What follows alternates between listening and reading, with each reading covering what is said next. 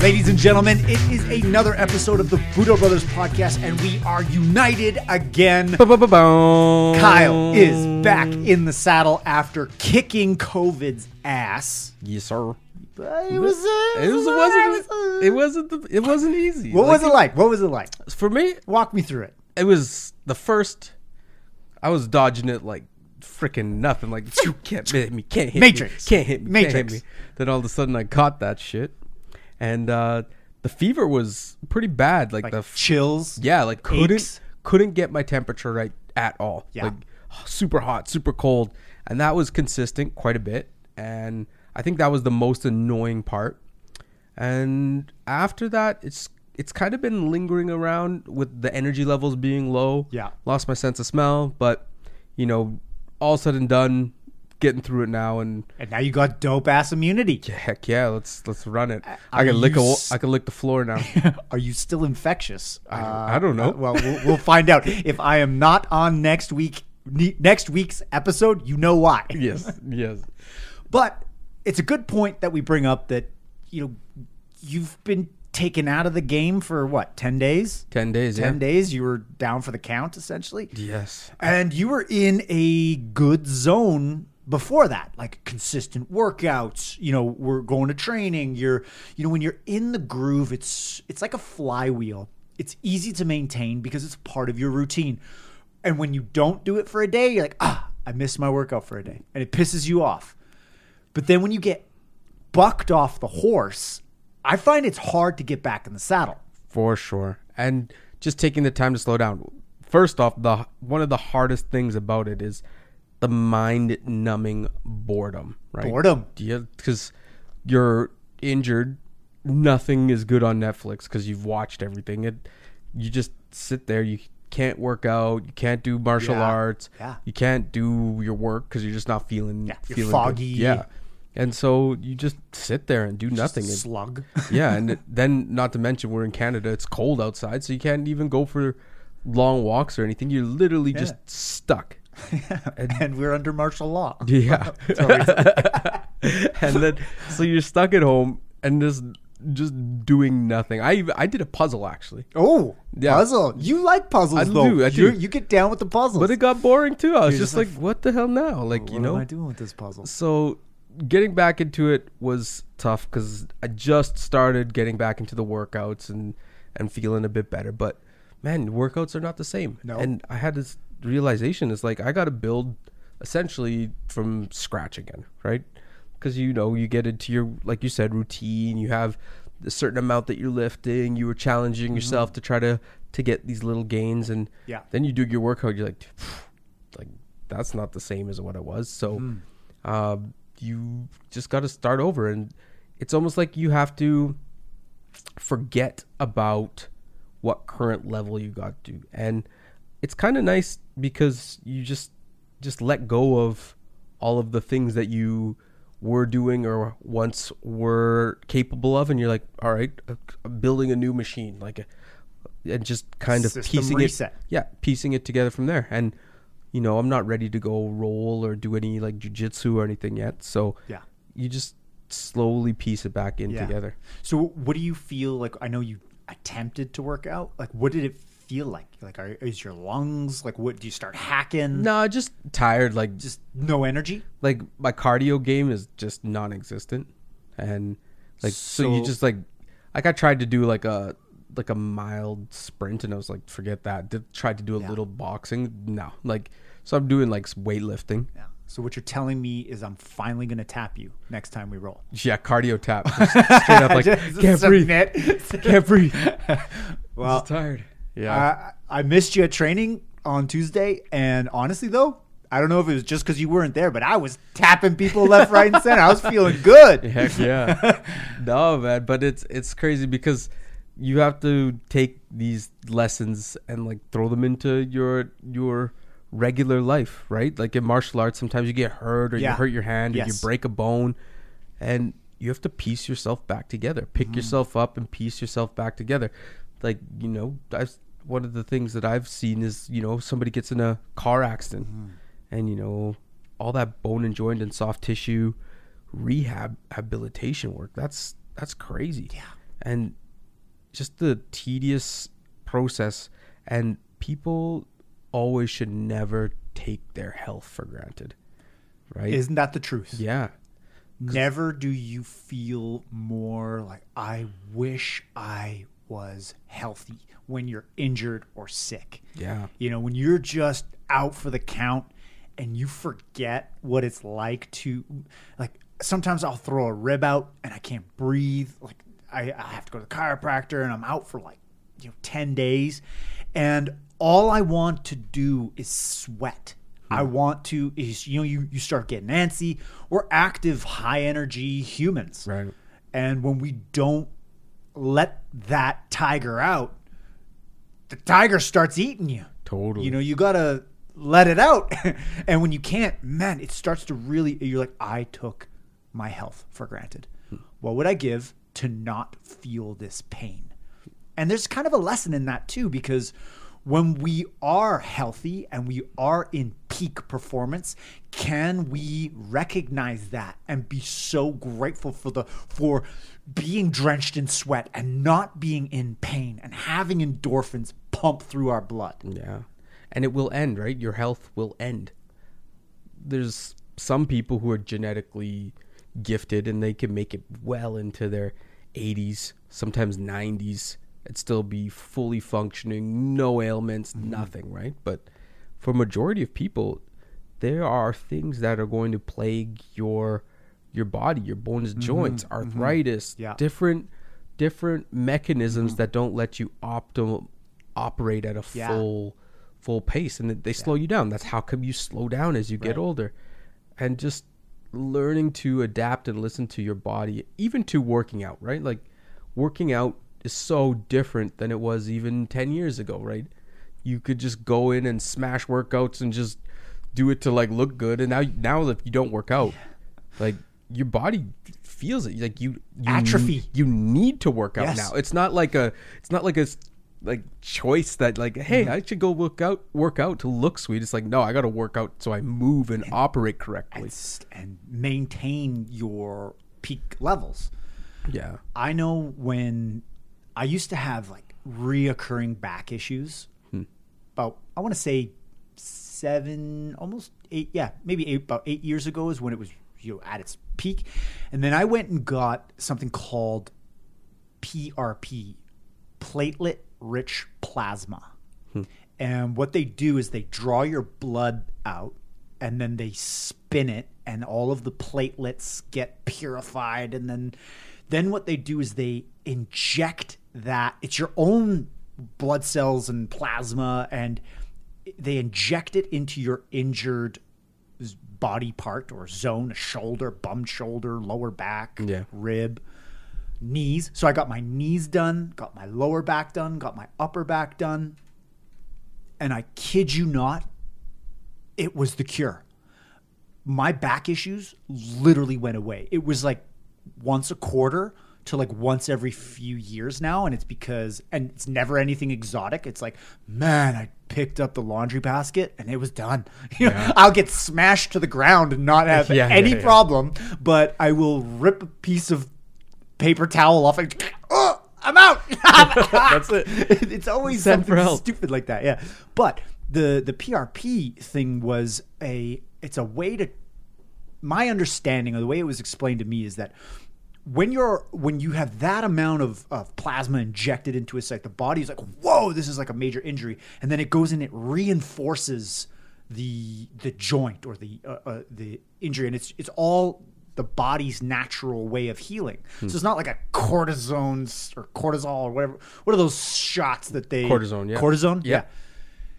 And it's just like, it's totally fixed me. But while I was going through that, and I would get injured almost quarterly, and I was training, 3 times a week at the dojo.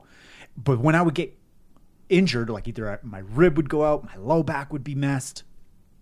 One of the things that I actually really enjoyed doing was going to class and just watching.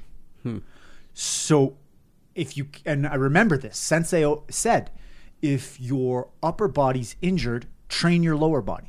If your lower body's injured, train your upper body. If your body is injured, train your mind. Train the mind and take this as an opportunity to slow down. And he encouraged me, just come watch. I'm like, I don't know, what kind of value is going to be just watching people? I'm going to be like watching your friends play on the playground because you got grounded. You know, like that's kind of...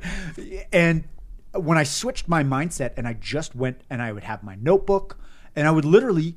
I would have some profound notes. I remember revisiting it. Like, man, there's some things that, like, just by watching and listening to Sensei drop knowledge bombs, right, where you're just a sponge. You're not thinking about the skill or whatever it is you're training, and you're just the observer. It's actually a much different way of participating in class as an observer versus a participant. So I saw a lot of value in that. And so I would encourage everyone, if you're injured, go watch class. Give it a try. Or bring your notebook. Or digital seminars. Ooh, even better. Even better. Yeah, no. I have a hard time with that. I remember when I got injured in rugby. Yeah. And the coach was like, come watch the practices and participate with the team. And like, I just couldn't do it. Like, I couldn't. You in or out. Yeah, I was in or out. And I knew I was out for the season. And not to mention, too, my mom was like, well, if you're not playing rugby, you better be acing your homework. So I got step up, double the pressure on the homework. So, yeah, back when mom and dad would tell you got to get your homework good. So how do you get back in the saddle? Like, how do you, like, is it an effort? Is it just plow through it, get back in the zone? How do you get the flywheel spinning again? I try to get back to as close as routine as possible. It's just showing up, right? Yeah. Like, for me, I have a planned morning routine that when I do it, it's optimal for my day, and I know I can't do it to the full capability, but I just show up, right? I wake up, I walk the dog. Like right now it's terrible outside, so I'm not walking it -30 very far. But you know, I do that, and then I get down, I chug my water and all that stuff, and then just show up in the gym, right? Yeah. And just start working out, do way reduced amounts, but just slowly piece it back together, doing a bit of qigong, doing mindfulness, just focusing on the areas that you can focus on, right? Yeah. But what is your like tools that you use to rehab yourself? Like, do you have any like Theraguns and stuff that you use? I try, honestly, man, I've tried every gimmick in the book. Yeah. I've tried every supplement. I've tried everything. Yeah. What I've realized is that, and you know what's interesting, I used to go to the chiropractor religiously. And I started, and actually just recently, I had the same rib issue come up again. And this was like 3-4 weeks ago, but it was a minor one. And the normal me was like, you know what? I'm just going to go to the chiropractor. He'll stick some acupuncture needles in me and crack me up, and I'll be good to go in no time. I'm like, I'm going to let the body do its thing. And I find that there really isn't, if I look at my recovery time, there's no difference. There's no difference. The body knows how to heal itself. Yeah. If your nutrition's on point, and I feel like that's such a huge thing, you know, being hydrated, eating clean food that you cook, not consuming things that you can't pronounce or know what it is. And honestly, I have, especially the last few years, I've made an effort that if I have no idea how to pronounce that, I'm not eating it. I'm putting it back. Yeah. If it has an ingredients list, I try not to buy it. I try to make my food. I only eat once a day. Yeah. I fast every day, almost. I mean, there's times where I got to go for a business lunch or no big deal. But for the most part, I've found such huge benefits, and fasting works for me so well. I also love it from an efficiency point of view. I will fast. I won't eat. I'll eat from, 5:00 till 8:00. I'll eat for 3 hours. Right. But I'll also take that 3 hours to cook something amazing. Yeah, hell yeah, I'm having a ribeye steak. And guess what? I'm saving money doing it. Right. Because I'm only eating once. Yep. So I can eat something amazing, take the time, an hour for breakfast, an hour for lunch, an hour for dinner. Jam it all into one big feast. Yeah. And man, I find that when I'm fasting, my energy levels are higher, my focus is better. And when I work out, I am unstoppable. If I eat, you know how they say, 90 minutes before you do any exertion? Even that, man, I'll eat, and 3 hours after. Your energy level's low, you're digesting. That warrior diet is a thing. Yeah. I don't know if you get into ketosis and all of a sudden, maybe it's our primal 300,000 years of evolutionary history. The further we went looking for food, the more focused we had to get, because this is getting down to the wire. Right. There's no fridge in caveman land. I wonder what the fighters do. I actually don't know. It'd be so interesting to know what pro fighters pre-cage meals are. Do they eat a lot? Do they do they fast? Smash spaghetti before a fight? I don't think that's the thing anymore. God, who knows what they do? One of my favorite rehab tools, and I don't know if it's just psychological or whatever. I love the freaking TENS machine. TENS. Oh, yeah. Those little electrical things. Whenever I have something bone and joint, I slap that thing on. And whether it's just because it just takes the pain away from the area or whatever. Yeah. But man, I love the TENS machine. Yeah. That's one of my favorite tools, hands down. Yeah, I use that too. And I've seen value in it for sure. Yeah. I can't say anything scientific around it, but just for me, that one I use for sure. Yeah. I also, one supplement that I've actually, and have tested this, it's called Serrapeptase. And Serrapeptase is an enzyme from the silkworm that essentially, when it's going to be a butterfly, it excretes this enzyme, which eats around the cocoon. And that fibrous cocoon is very similar to scar tissue. And so they found that it's actually really helpful for breaking up scar tissue, and it's a anti-inflammatory, it's a natural painkiller. And whenever I throw my back out or do anything or injure myself or have a fracture or pop a Serrapeptase, because you have to have it on an empty stomach. So it goes into the body. Man, that's one supplement that I've tested that I'm this is really effective. How long do you think it is before we have nanobots in our body and they're regulating our nutrition? You need this many carbohydrates, eat these types of foods to maximize your current blood oxygen level. Well, just hang tight. It's the newest mRNA thing's coming out soon, bro. Totally.